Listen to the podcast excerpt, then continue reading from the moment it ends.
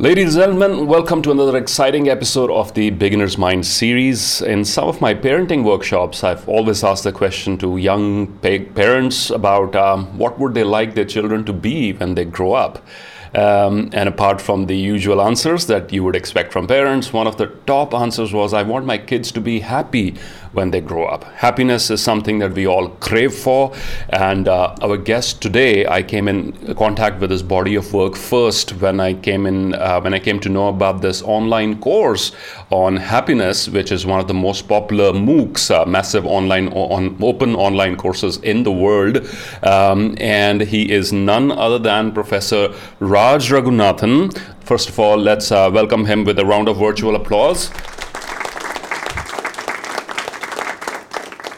Namaste. You're welcome to the show, and I really appreciate you staying back late to have this conversation with us. Uh, ladies and gentlemen, Professor Raj Raghunathan is the Zale Centennial Professor of Business at the McCombs School of Business at UT Austin. He's interested in how people's judgment and decisions impact their happiness and fulfillment. Professor Raj's work has appeared in top journals across the world and has been cited in several mass media outlets such as The Atlantic, The New York Times, and the Harvard Business Review. His book, which is an interesting interesting title, by the way. It, it suits very well to all the corporate people that I meet. If you're so smart, why aren't you happy? His book, that, that's a bestseller, has been translated in more than 13 languages so far. And his TED Talk, which I highly recommend all of you go watch and visit, has been viewed by over 17 people, mil, million people worldwide live on Star TV. His latest online course is on employee happiness, launched in late 2019, which has been also rated as one of the top MOOC um, courses uh, of all times, alongside his previous course, which is A Life of Happiness and Fulfillment. I keep getting your newsletters, Professor Raj, very well written, a wealth of information. I think um, uh, your, your style, your approach is very simple that people can relate to, and I look forward to having a wonderful conversation with you today, sir. Once again, welcome to the show. Thank you very much. And I really, really appreciate being on the show. I know it's a little bit late for me, but I'm very excited. Uh, it's a, it's a pleasure uh, to have you. It's a pleasure to have you. I want to begin with, uh, if I'm not wrong, your subject at the McCombs School of Business, or when you taught at B schools across the world, including the ISB Hyderabad, where you were, where you are a visiting professor, has been marketing, right? Yeah, I'm in the marketing department, but uh, both at the McCombs School of Business and at ISB, I teach a course called Creativity and Leadership. Okay. And this course is more to do with happiness than with marketing. Um, mm-hmm. So, oh, I see. even though I'm, okay. yeah, even though I'm in the marketing department, I, I right. my the main course I teach is this course, uh, Creativity and Leadership, which has to do with happiness which is which is wonderful and i'm sure there's a correlation please help us understand was there what drew you to study you're a global authority on happiness by now um, and what drew you to this field was it you know intentional? Did you have it in mind right from when you started? Were there some was there something that happened along the way? Uh, what drew you to it yeah, so I've always been very interested in the topic of happiness. Uh, and what happened in 2007 was actually a kind of a trigger or a catalyst that made me take the next step of actually putting a course together. And what happened was I, would taken a bunch of um, MBA students from the McCombs School of Business, mm-hmm. which is where I teach uh, at mm-hmm. the University of Texas at Austin, to India. Mm-hmm. And in 2007, it had been about 15 years since I'd graduated from my own MBA school. And I met up with a lot of my batchmates from all those years ago. And uh, I noticed a couple of very interesting things. First, there's very little correlation between academic success and career success. You know, the people who are the topper types are mm-hmm. not necessarily always the ones who are also the bosses and doing very well in their careers, which is interesting. Mm-hmm. But I found the second thing that I noticed to be even more impactful, which is that if anything, there was uh, even lower correlation between career success and what you might call life success, how happy mm-hmm. people are, mm-hmm. how fulfilling they seem, um, their life seems to be, and so on. So I decided that I had to do something about it. So I decided to um, offer a course on happiness. This was about, you know, now I, I started in 2009, just over uh, 10 years ago. And I didn't know how long I, I would be teaching these classes, uh, but it just went from strength to strength. I mean, there's just such a big hunger for the topic around the world. Mm-hmm. Maybe particularly among people in the business world uh, right. for the topic of happiness that it just took on a life of its own. Mm-hmm. So, does, is it safe to assume that something has gone wrong in the business world, uh, especially in the last few decades, that we've created cultures and work cultures and environments where people are not happy? Um, would that be right to assume? What, what, what changes do you think have happened recently because we've flourished as far as material success is concerned. We have time-saving gadgets. We got screen on our screens on our wrists. We have more information than we ever had before.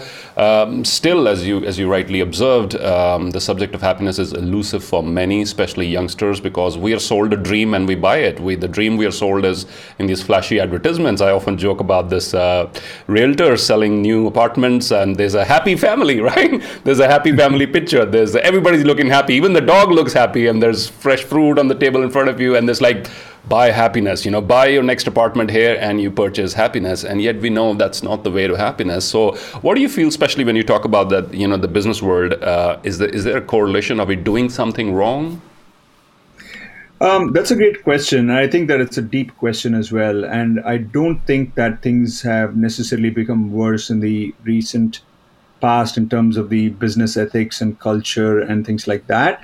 Mm-hmm. Um, I do think that there are many reasons why there is a deep hunger for the topic of happiness, uh, especially in the business world, but even otherwise. And one of those top reasons is that I think there is more and more and more people who are recognizing as a matter of a personally experienced truth, as opposed mm. to some kind of a concept out there right. that more money, more fame, more status, more power, etc., do not necessarily mean more happiness. You know, mm-hmm. back 200 years ago, let's say, you know, only maybe the kings and queens and the big industrialists of the world could really vouch for the statement that more money doesn't necessarily make you happy because the rest mm-hmm. of us were really poor, you know, and right. it was difficult to get even three square meals a day for many sure. of us uh, 200 mm-hmm. years ago. Mm-hmm. And so if you told them that more money doesn't bring you more happiness, I think that those people would have said, you know what, I'll discover that for myself. Thank you. Mm. You know, but now you know, so many people. I'd say mm-hmm. I'd venture to put that number at maybe a billion people. Um, right. At the very least, 500 million people around the world have enough access to resources, more more than enough um, money to lead a comfortable life, and so sure. they know that that alone doesn't do it. And I think that's mm-hmm. a very important reason for why there's a deep hunger for the topic. Of mm-hmm. course, on top of it, there's also this phenomenon which you're referring to, which has certainly been researched in the United States that people are uh, more materially wealthy. You know, uh, uh-huh. so if you think about a hundred years ago, even right, I mean, to have warm water, reliable warm water flowing through your pipes to mm-hmm. take a shower, etc., was unheard of. You know, luxury, centrally right. air, mm-hmm. air conditioned houses unheard of. Absolutely. Now, I mean, even the kings and queens back in the day didn't used to have it. Now, mm-hmm. lots of people in the U.S. have it, right. and so it is true that we have more access to material things, but if you look at the happiness levels, they've not gone up. If anything, mm-hmm. maybe they've come down a little bit. And I do mm-hmm. think that that's also adding to this interest uh, in the topic of happiness. Mm-hmm. Should um, a happy workplace, uh, uh, as a leader, um, and I'm sure a lot of the people who are tuning in into this conversation, whether it's on LinkedIn or YouTube right now, lead teams as entrepreneurs or uh, managers or business leaders or you know in government or other other fields. Um, is this like a you know far-fetched idea to think and dream about a happy workplace as far as employee happiness goes? Is this attainable? And if yes what are the minor shifts that i can make at my workplace so that i have a happy productive workforce? Yeah i, I do think that one should aspire as a leader to um, have a happy workforce. Uh, not just because i think it's the right thing to do. As a leader at some level we are parents and guardians of the well-being of the people who report to us and i think mm-hmm. it's the right thing to do just as you said at the start that you know parents want their children to be happy right mm-hmm. and likewise leaders should want their employees to be happy and so it's the right thing to do but it also makes strategic sense Samarjit. so mm-hmm. happier employees are more productive they take right. less sick leave mm-hmm. they are more collegial they uh, are more creative they're more objective and so they make better decisions both individually and in teams. And so it's a kind of a proven fact now that organizations that have happier employees tend to do better. They tend to be more profitable. And so it makes strategic sense as well. And so it's a bit of a win-win. You're doing mm-hmm. the right thing as well as doing the thing that is going to make you more profitable if mm-hmm. uh, you emphasize happiness. Uh, mm-hmm. to the second part of your question, which is, you know, what, what can managers do or what can leaders do? And the simple answer is take my second online course, okay? Because uh, all right, that, that's what I cover. But mm-hmm. um, if you want me to kind of just give you a two-minute elevator pitch on the different yes, things you can do, I, I think mm-hmm. that it'd be very important to understand there are five major determinants of happiness in the, in okay. the workplace. Mm-hmm. The first is that um, first is uh, access to basic needs.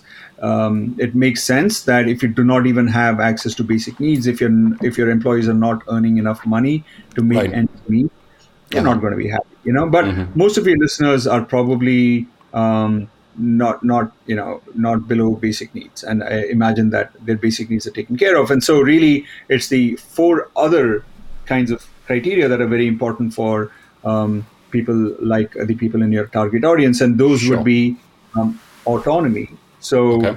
do the employees have enough of a sense of control over their own lives, and are they empowered to make the decisions that they want to make? Um, mm-hmm. Are they micromanaged, which would be the mm-hmm. opposite of having autonomy, right? Mm-hmm. Do they do they have voice in the organization? Mm-hmm. Can they air their opinions and share their um, decisions and, and thoughts? And are those thoughts counted okay so right, those kinds of right. things, autonomy uh-huh. then mastery mm-hmm. which is the employees feel that they're progressing toward becoming increasingly good at whatever it is that they're doing right? right? So if you don't think that your skills are building up and you're growing and learning in your organization, you're going to be as happy as you would be if in fact you're growing and learning, right? So that's mastery. And then right. belonging. Do you have mm-hmm. a sense of connection with the people in the organization, the particularly peers, your boss? Mm-hmm. Yeah. Particularly your boss. Okay. okay. Particularly your boss, because bosses have this unique um, position of affecting uh, many of your outcomes, right? Not just mm-hmm. your salary, but your sense of self-esteem. If the boss doesn't respect you, then you know that really is emotionally disturbing, and so on. So um, mm-hmm. there is a saying uh, in the uh, happiness kind of world, in in organizational uh, context, which is that people don't leave organizations. Mm-hmm. People leave people. Wow. People leave people. Okay, that so if you don't get along with other people, especially your boss, but also your peers, very important, then uh-huh. you're probably going to quit. And the very last determinant is the culture of the organization. And I describe the happy culture as an abundance oriented culture. In an mm-hmm. abundance oriented culture, you support each other. You're like right. a family. Mm-hmm. And your win is going to make other people in the organization feel proud and feel happy sure. and not insecure, right? Mm-hmm. And I think this is one of the toughest determinants because most organizations are structured in a kind of a pyramidal fashion. So uh-huh. there's less and less people at the top, right? And right. only one CEO. And yep. so if you aspire to grow in your organization on the corporate ladder, then at some level you're going to have to compete with your peers you know because only one of you can go uh, get promoted right right right so the there are there are kind of scarcity oriented constraints in organizations because mm-hmm. of that but uh, to the extent that leaders can promote a sense of abundance a sense of mm-hmm. family sense of rejoicing in each other's successes Mm-hmm. that's when the organization is going to do well. And so that's a very tough nut to crack, as you can imagine, right? Of course, you yeah, have a, you got to be competitive at the same time and and collaborative. Mm-hmm. Mm-hmm. Yes, exactly. So you got to compete with each other, perhaps in a healthy way. Um, and of course, when it comes to competing with other organizations in your industry, you clearly have to, you know, be very competitive. But within the organization, I think the um, it, it is more important to be collaborative than to be mm-hmm. competitive with, with each mm-hmm. other. And that's the job of a leader to promote that. Absolutely, it, it, it, must come from the top, right? Because uh, for everybody else, it could just be good intentions or you know posters on the wall, but in practice, it'll only happen if the leadership is following that. So it's uh, autonomy, it's mastery, it's sense of belongingness, uh, and I forget the um, the last the one last was. The, the, the, culture, the abundance oriented culture. the, right? the abundance oriented culture.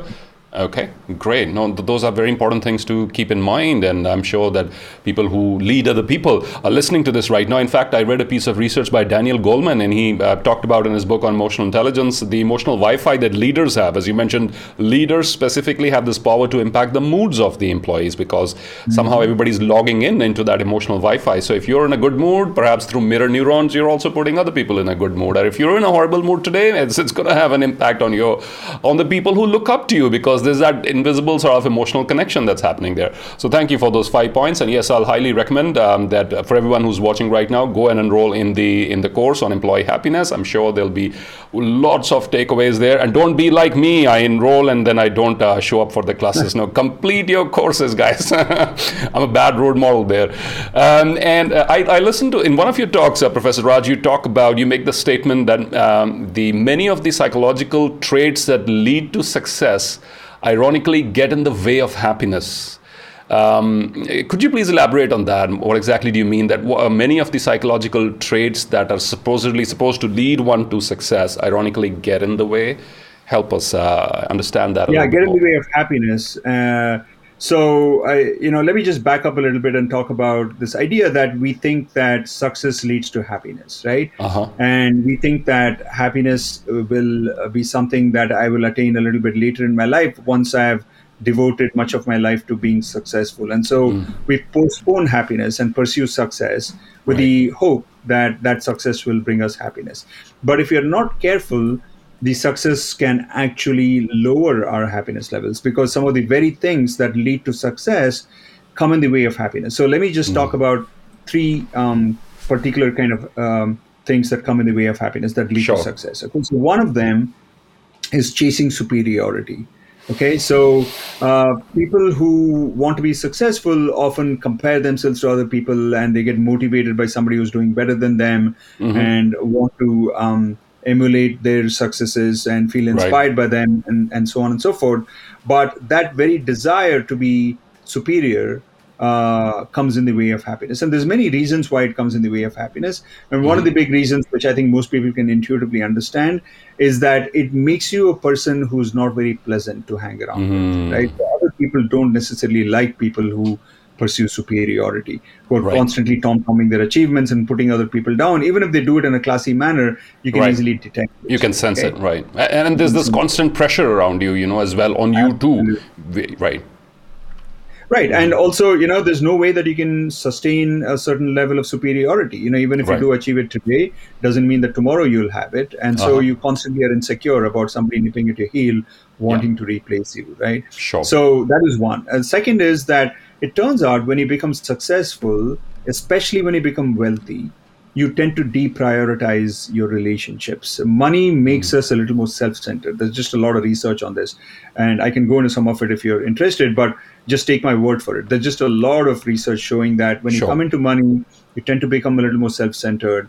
You tend uh-huh. to deprioritize even your close relationships with your family and friends. And of course, part of this happens because of a physical reason, which is that when you come into money, you move into a big, bigger house, right?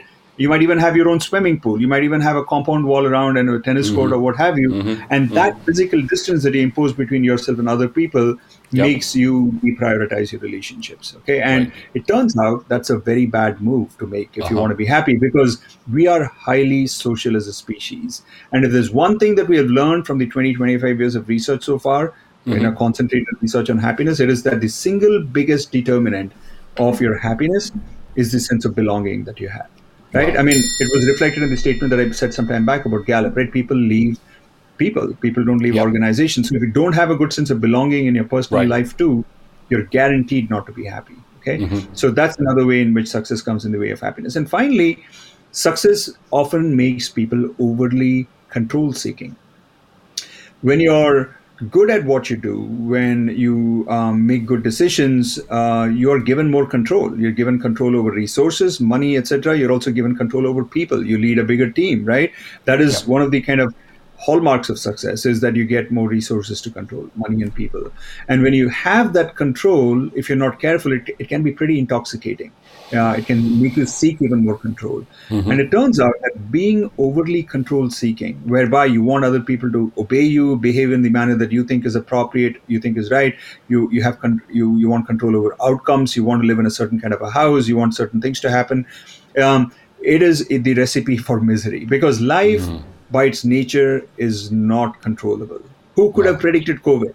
Okay. Mm-hmm who could have predicted the second wave in India? Nobody did. You know, now mm-hmm. Delta variant, who knows? You know where it's going to take us. So yep. life by nature is very unpredictable, and so if you tether your happiness to things being exactly the way that you want them to be, and you being in control all the time, you're actually setting yourself up more for misery. And so, as you become successful, you got to be a little bit watchful that you don't fall into these three traps, right? And sure. there are other traps too that I won't talk about here in the interest of time, but uh-huh. be careful that you don't start chasing superiority. Be careful right. that you don't prioritize relationships. Be careful that you don't become overly control seeking because all of those can undermine your happiness. I love that, and especially, and I can relate to all of that. Uh, the first thing that you said about superiority, you know, I always believe that there's going to be somebody better than you out there in some way or form, and if that's your benchmark, it's always going to be shifting, and therefore you will never be at peace with uh, who you are. The second thing that you said about as you uh, achieve more financial abundance, you get a bigger house, or you perhaps travel business or first class instead of economy, and naturally, by virtue of that, what is happening is the number of people that you're coming in contact with is shrinking. If you have your own pool versus using the uh, pool in the apartment complex, I mean, you, the number of people that you're going to bump into is going to drop by a huge margin. And as you rightly said, the sense of community and belonging and interacting with other people, they can be a huge source of joy and happiness for us. And if you're if we are isolating, success should not lead to isolation, and unfortunately, it does for many people. Um, the, the, saying goes, um, "Lonely at the top." So we got, as uh, you as you rightly said, we must be aware of these traps and work uh, intuitively to make sure that we're not falling into them. Um, Professor Rajan, one of your TEDx talks, I think um, the one for teenagers that you gave at the um, uh, University of Austin, Texas, you quote a study which says that our happiness peaks at the age of 10 and 11. And I'm reminded of, um, the, you know, in, in, popular literature, whether it's uh, Urdu shairi or Hindi poetry, or, and I'm sure uh, whether it's Shakespeare's uh, Seven, um, you know, lives, life of uh, Seven Lives of Men, etc., etc. In popular literature, this sentiment is reflected that pretty much, uh, you know, that uh, किसी उर्दू शायर ने लिखा था couple of lines in Urdu here कि um, um, एक सवेरा हुआ करता था जब हंस के उठा करते थे हम और आज कई बार बिना मुस्कुराए ही शाम हो जाती है क्यों हस्ती खेलती ज़िंदगी आम हो जाती है? क्यों वक्त के साथ चेहरे की रंगत चली जाती है? कि सुकून की बात मत कर, ओ Ghalib. Ghalib don't talk about peace सुकून की बात मत करो गालिब वो बचपन वाला इतवार अब नहीं आता that my childhood Sunday is never going to return because all of us you know specially the ones who Guru up in the Indian सब continent are very fond memories of those Sundays in our childhood. So, talk to us about, um, you know, what could be the possible reason behind this, and are we like is this destiny is this bound to happen to everyone? After 10 or 11 our happiness is going to go downhill and we're going to get miserable? Or is there something we can do to boost and elevate our happiness levels on a day-to-day basis? Yeah it's uh thank you for sharing that uh urdu shairi by the way. I mean that was that was awesome. Um, it gave me a little bit of goosebumps even as you were reciting it. I love urdu and uh, love some of this poetry. Uh, it's just you. amazing how deep and philosophical some of these people mm-hmm. were uh, mm-hmm. were and are. So thank you for sharing that. So uh, why is it that we are happiest when we are kind of children, and why does the happiness levels go down? I think that it goes down at different um, in different ages for different reasons. I think that the teenage years are among our unhappiest around the world across time and one of the big reasons for that is the hormonal changes that happen right right, right. we talked mm-hmm. some time back about social comparisons chasing superiority it lowers happiness and mm-hmm. i think that as a teenager a lot of that comparison comes into the picture particularly when it comes to kind of you know boy girl problems right uh-huh. i mean you, you, the hormones kick in and you start yep. to become interested usually yep. in the opposite sex right depending on your sexual orientation uh-huh. and you start kind of at some level compete against your your you know friends and right. other people in your gender uh, for uh-huh. vying for the attention of the other right yeah and seeking and approval also, uh-huh. Yeah that, that is i think inevitable you know around the world and i think that this is one of the reasons why teenagers are among the unhappiest throughout you know mm-hmm. history of mankind um, and I don't think teenagers. I hope you're listening, and parents, all concerned parents, I hope you're listening too. Yes, sir. yeah, absolutely, and you know that's par for the course, and it's um, you know uh, a kind of uh, it's a it's a it's a milestone in our evolution mm. as uh, as an individual that the teenage years are going to be like that and it's better to recognize it and uh, not necessarily find it to be aversive or anything but just treat it as uh, a kind of you know coming of age uh, kind of a thing that happens. Yeah. And or also teenagers. Mm-hmm. What's that? Or a phase that'll probably go away as, as, yeah, as a, yeah. A, a, phase that you go through. Correct. Um, and you know, the teenagers are also uh, uh, the time when your um, your uh, performance in the in the class uh, starts to really matter a lot because it, Hmm. it can really affect what kind of a college you get into, Mm-hmm. and that can in turn affect the trajectory for the rest of your life. And so, um, for justifiable reasons, there's a lot of pressure on the teenagers, especially in the 11th and 12th grades. Uh-huh. And so, lots of different reasons why that age is not a very happy age. Um, after that, you know, usually happiness goes up, but then there is comes a point around midlife. You know, you pro- you look like you're in your in your early 30s or something like that. No, I am so. Oh, thank you. That's a huge compliment. I'm in my early 40s, uh, Professor Raj. Oh, wow, wow! You- I dye my hair, uh, you know, every once in a while, Papa. Good for you. Good Right. for you. You're looking good. Thank yeah. you. So I, around you know maybe in another five six years, then you'll you'll start to kind of perhaps if you're like the average person, notice that um, there is a little bit of a dip in happiness levels that comes around this stage, and some of it is driven by hormonal changes. Again, levels of testosterone come down, for example, Mm-hmm. Right. for males.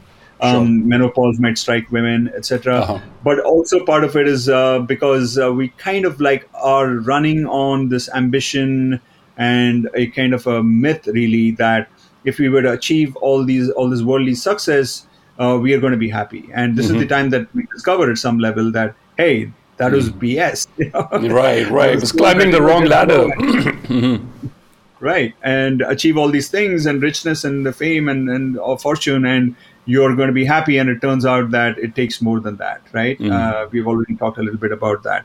So that is the reason why there is a dip in happiness levels. And after that though it goes up. It goes up pretty steadily until you reach maybe 70s um, 60s 70s where your partner might die or you might have a disease you generally get weaker physically you lack the sense of autonomy that we talked about you need help of other people you can't do things Right. yourself.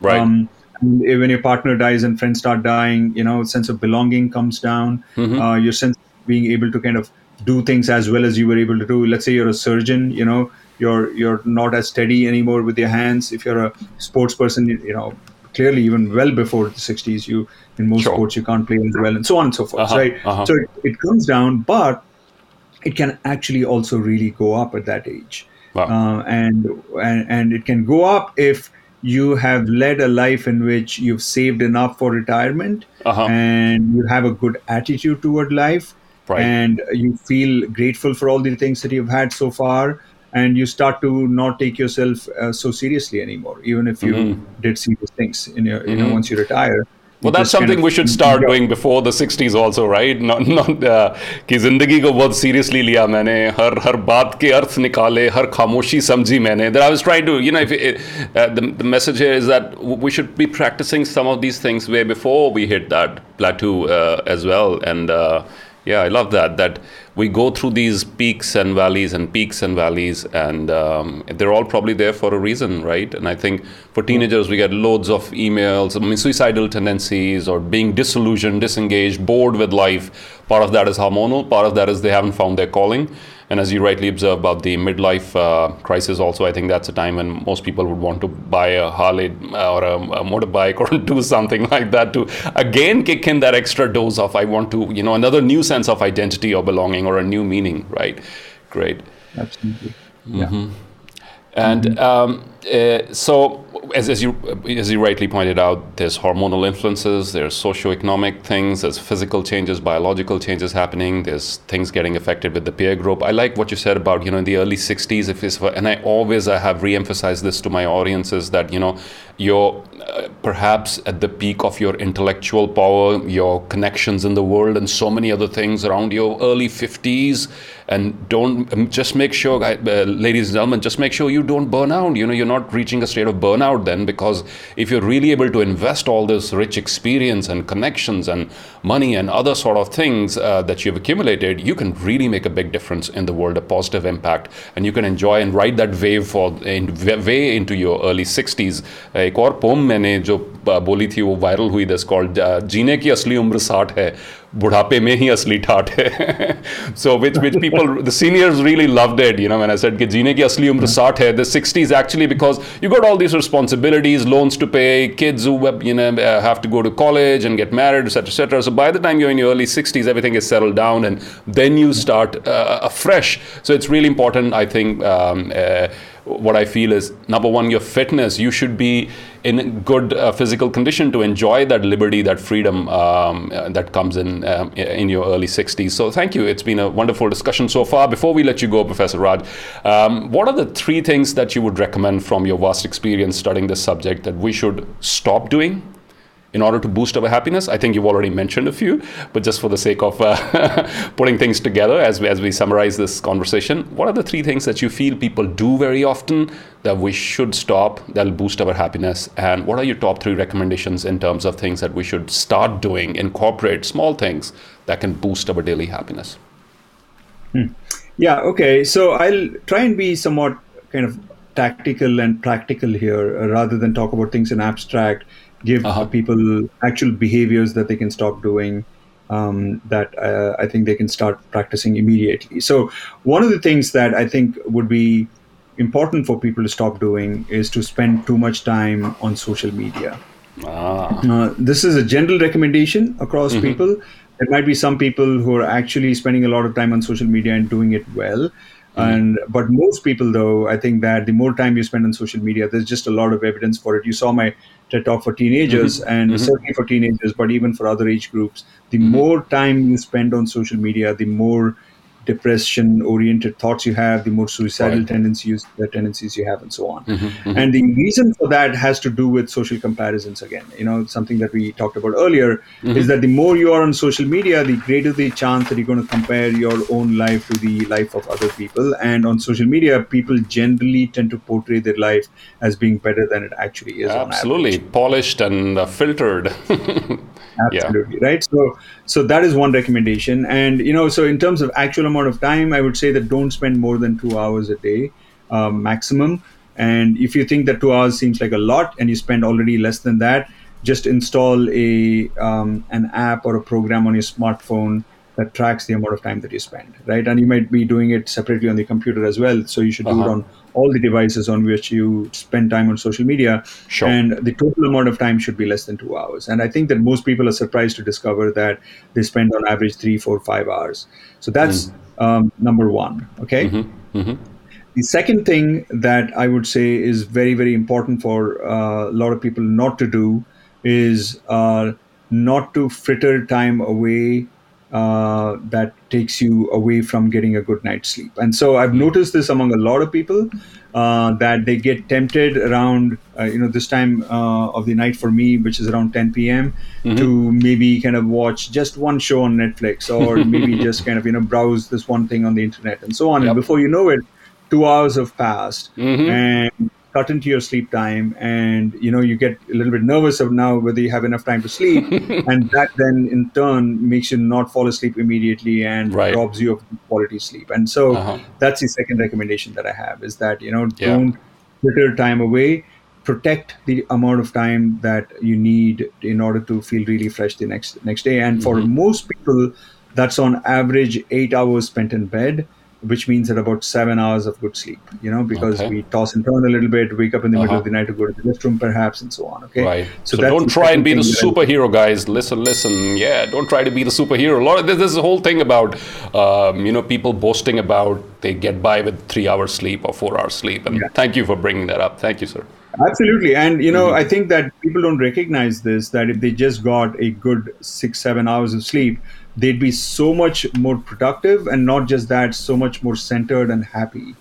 And i don't think that there is much in life that's worth sacrificing sleep for on a on a consistent routine basis. I mean once in a while to see a beautiful sunrise or you know to catch a flight etc it's okay you know to mm-hmm. sacrifice some sleep. But if it becomes a routine habit that you're only getting three four hours of sleep every night that is really eating into your mental ability and yep. in the long term your physical health it's a huge price. It's a huge price to pay. Yeah.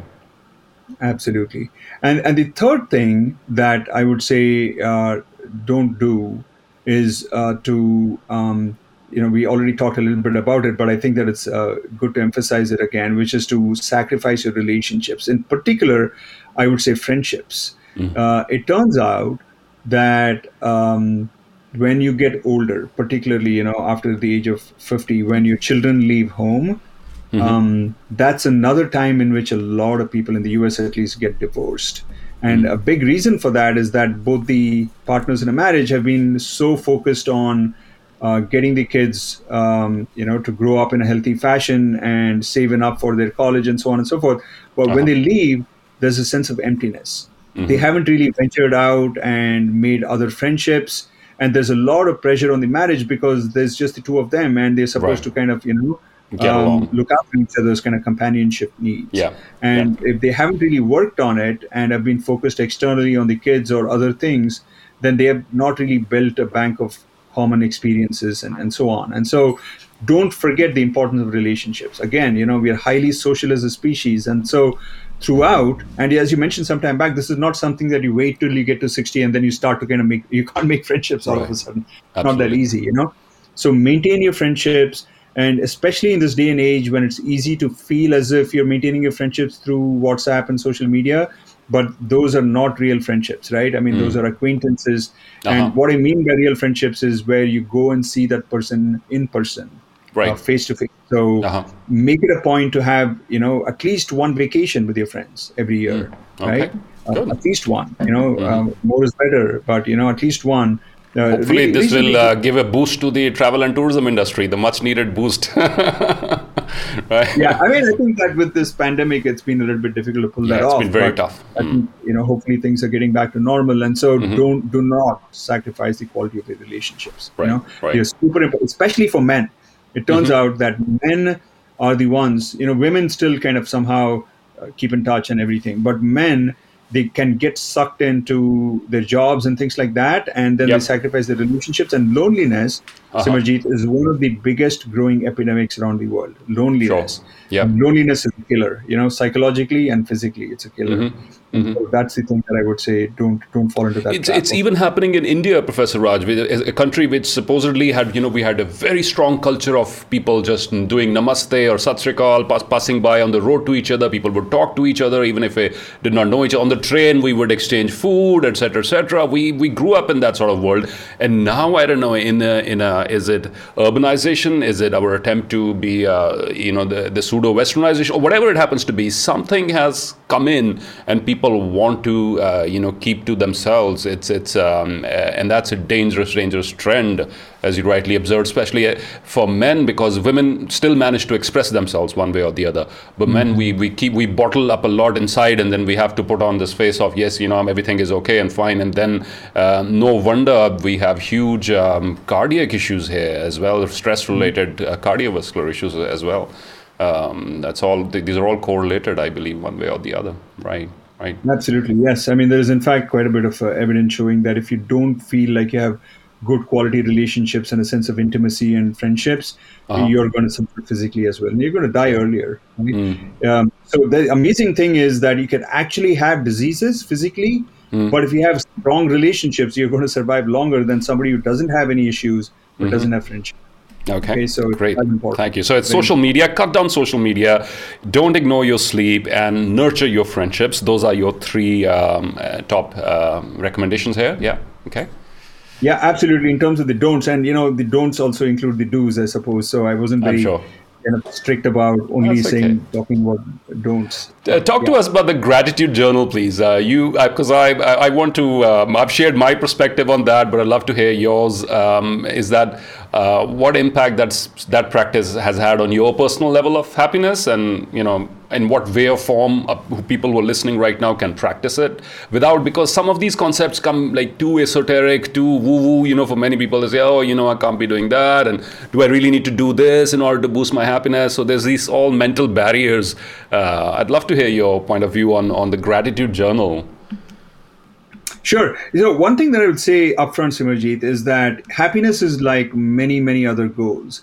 It's mm-hmm. not something that is going to land in your lap without you actually taking some concerted effort. Right, right, right. You want to achieve the uh, an Olympic gold medal, or you want to be a great interviewer like you are, or you want to become a professor at a university like I am. Mm. You have to put in the hard work. I mean, it doesn't mm-hmm. just land into your lap, right? Mm-hmm. Mm-hmm. Um, and so I don't know why a lot of times people just think that happiness is something that you know it's just an attitude. You know, sometimes people say that. You know, I just kind of think that I'm happy and I'm happy. Um, mm-hmm. that might happen for a minute or two, but mm-hmm. really sustained happiness comes from habits and practices.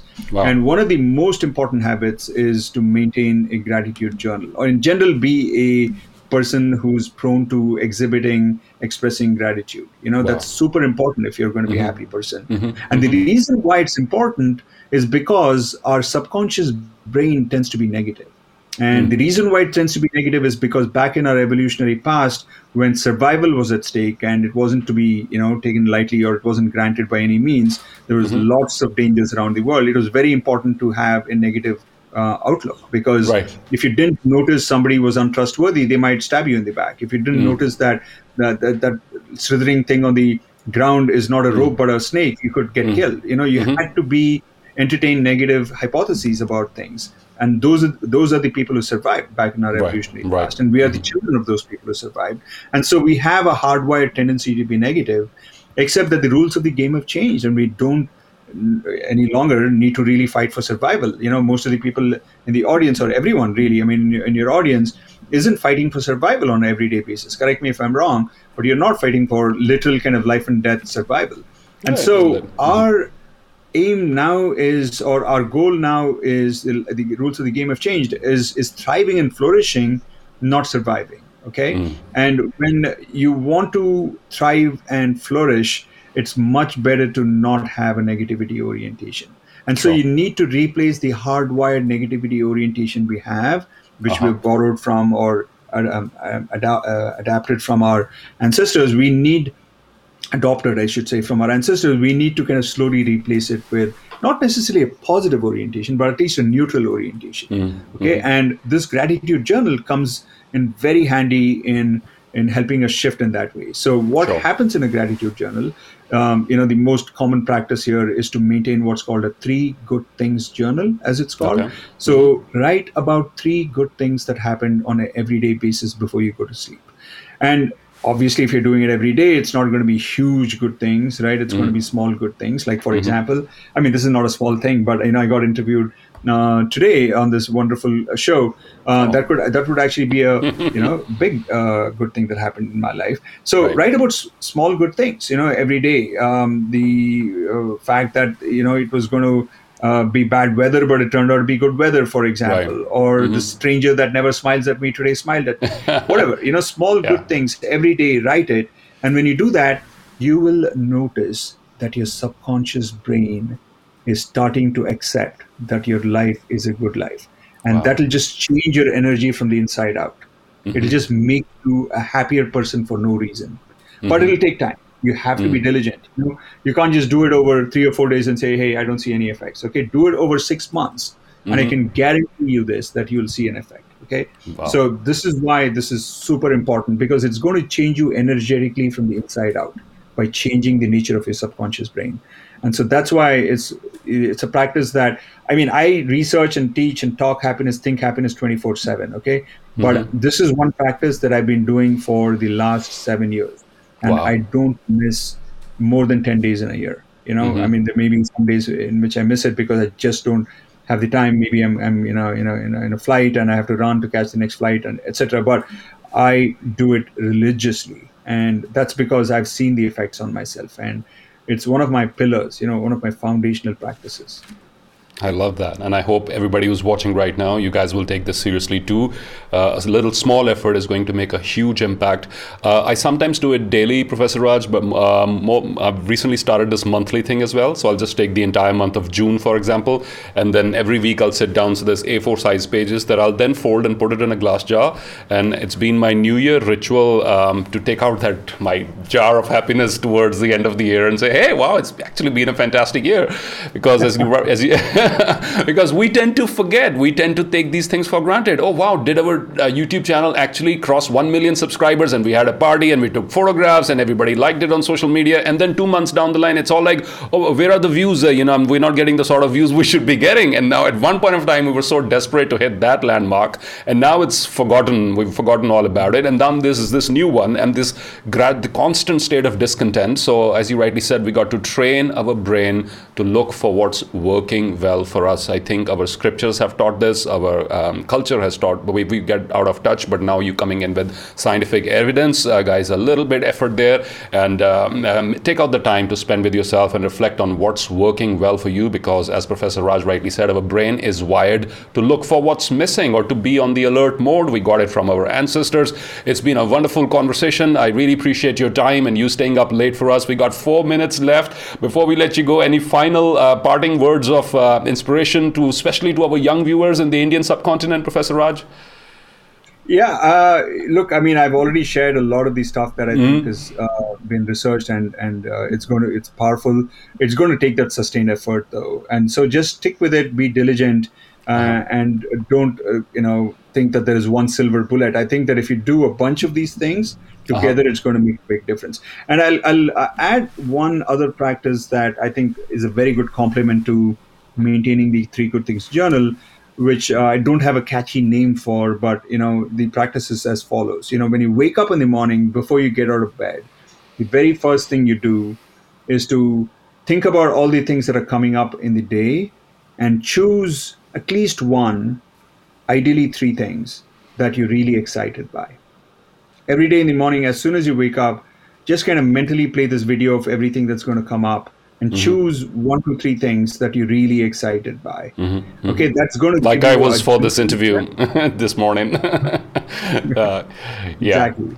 Mm. Right. So, and, and, you know, there'll be days in which there's a lot of tension filled things that are coming up, right? You're not looking forward to that meeting with the boss or, you know, that confrontation with that um, neighbor or whatever. But surely there are some things that you're really looking forward to. If nothing mm. else, you're at least going to look forward to that first cup of tea or first cup of coffee or something like yeah. that. You know, just smell it in your mind's eye, mind's nose, mm-hmm. Um, mm-hmm. and just just kind of savor it, right? That mm-hmm. you have the liberty, you have the freedom, you have the resources to right. uh, spend a couple of minutes um, just sipping the tea, and you don't need to let any other thought intrude on you at that moment. You know, just mm-hmm. enjoy that moment, and in your mind simulate that moment already, even before you get out of bed and of course there'll be days in which you know there's a good nice um, juicy thing coming up. Maybe uh-huh. a hike or maybe you wanted to watch a movie and you're going out with friends or going to have a drink or what have you.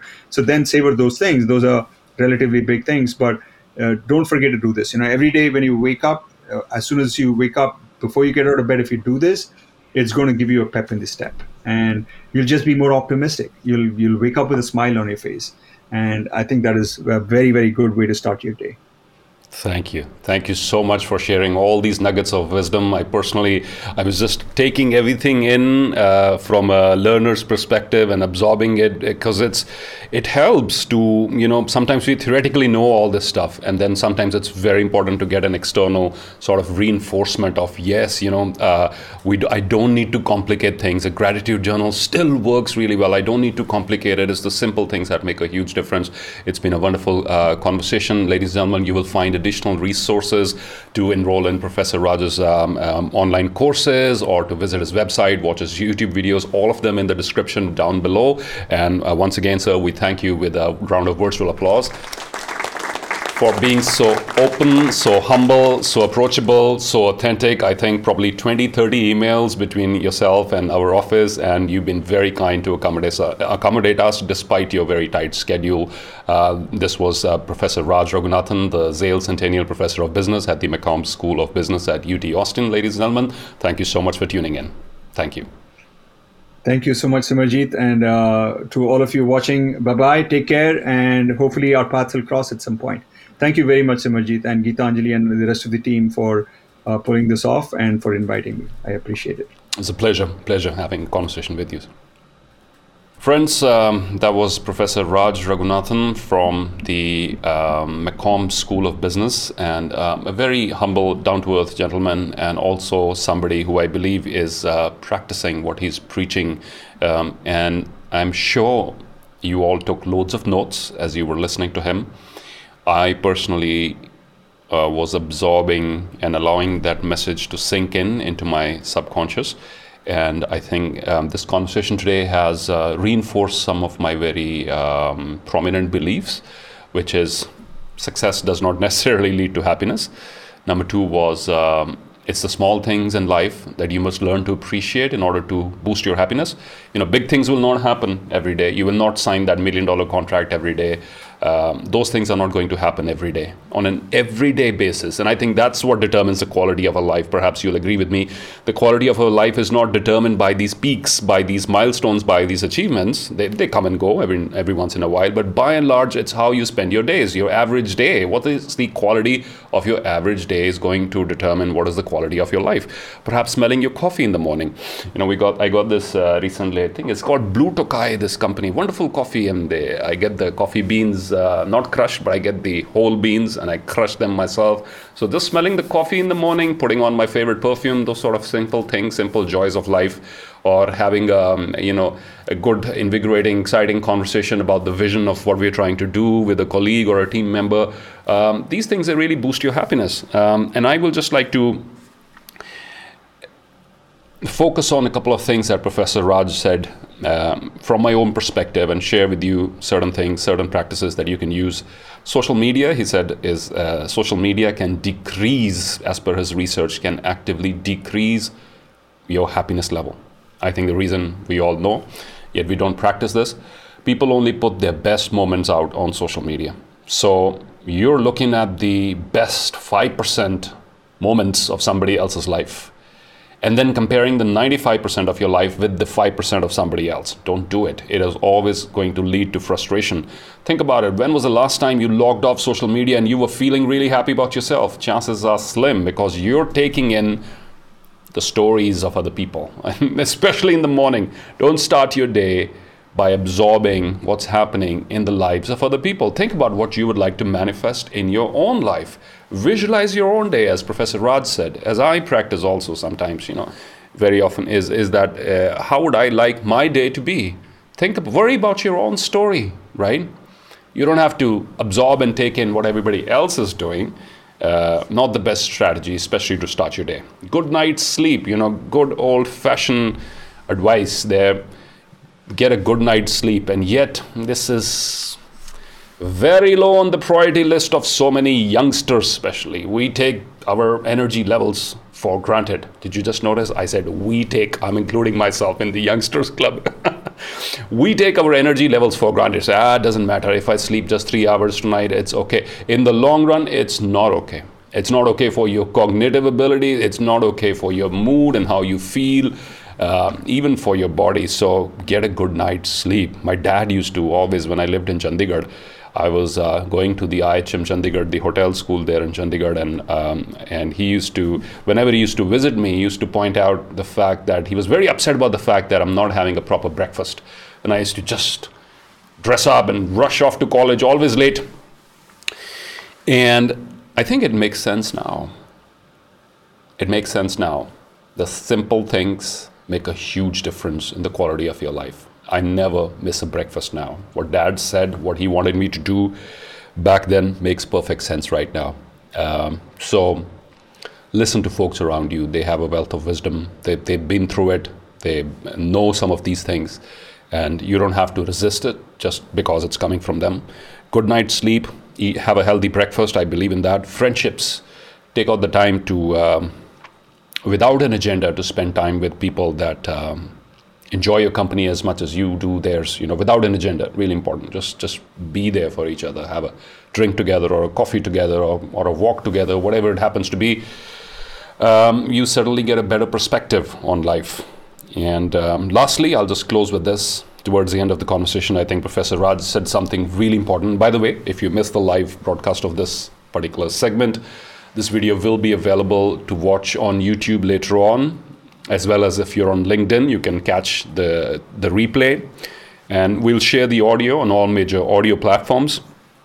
And I think what, what he said towards the end really uh, made an impact on me that happiness is not something that happens automatically. It's not our default state of mind. In fact, the default state of our mind, as we've inherited from our ancestors, is focusing on what's not working well because we had to be alert as uh, you know for predators and other dangers. So we are not wired per se. If we leave our brain to default it will not drift towards happiness. It's going to drift towards negativity.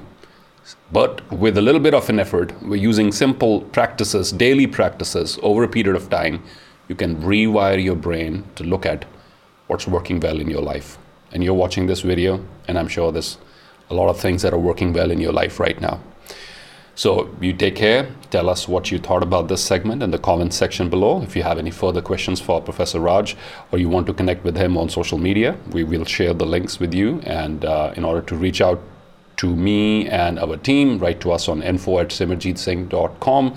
And don't forget to subscribe to our YouTube channel. That's where we put out a lot of uh, uh, video material in different genres. We're always experimenting. So there's poetry in English and Hindi. There's Ask SJS series. There's a Job Success series. There are so many things that we are experimenting with right now. Thank you all. Take care. Bye bye for now.